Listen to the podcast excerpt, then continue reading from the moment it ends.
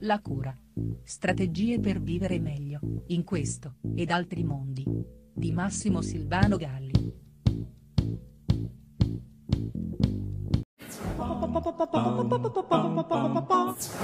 Una delle questioni che maggiormente mi trovo a dipanare con studenti e famiglie è lo smarrimento, spesso ahimè di entrambi, di fronte alla mole di lavoro che rappresentano i compiti per l'estate, senza comprendere che il più importante insegnamento che ci offrono non è semplicemente quello di eseguirli, ma quello di imparare a suddividerli. Un vero e proprio esercizio altamente cognitivo che ci abilita a non traballare di fronte alle difficoltà di un compito complesso e articolato, imparando appunto ad affrontarlo e ad estinguerlo, cosa che ci tornerà molto utile in tutte le stagioni della vita.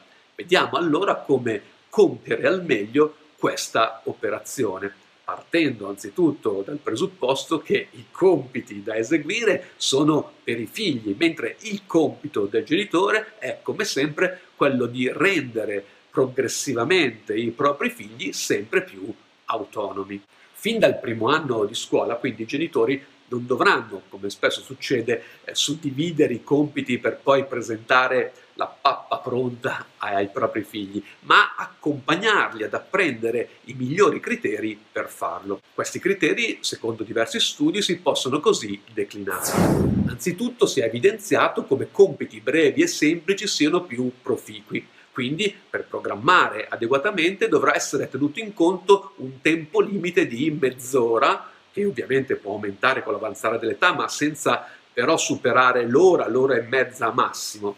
Sarà dunque necessario organizzarsi affinché la quantità sia tale da permettere di poter essere eseguita in questo tempo massimo giornaliero. Ridursi all'ultima settimana per eseguire tutti i compiti in una volta sola, eh, passare ore e ore su un compito o eseguirli in grandi blocchi monotematici, tipo 10 giorni di fila tutti dedicati alla matematica o che so, eh, alla grammatica, è assolutamente inutile. A questo punto è meglio non farli.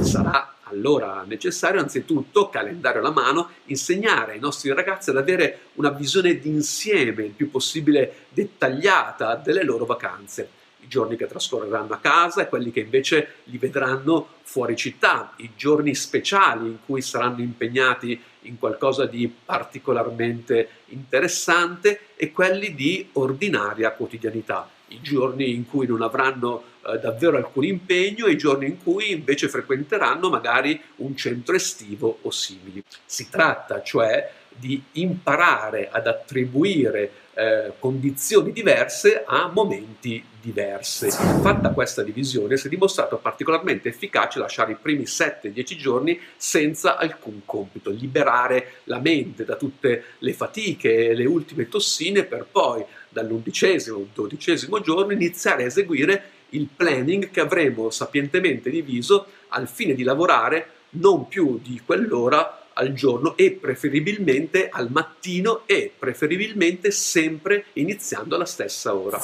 A questo punto inseriamo nel planning anche quei giorni in cui per diverse ragioni eh, non è possibile o non vogliono fare nulla. Tra questi potrebbe essere ad esempio auspicabile il periodo in cui saranno al mare, in montagna o in viaggio.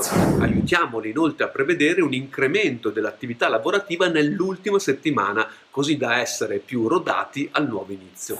Infine, aiutiamoli a dividere i compiti da fare tra quelli a loro avviso più difficili e quelli che suppongono più semplici. Ciò fatto, materia per materia, i compiti vanno distribuiti lungo il calendario attribuendo per ogni giorno almeno un esercizio per ognuna delle materie, iniziando con un compito classificato come difficile e finendo con un compito classificato come facile.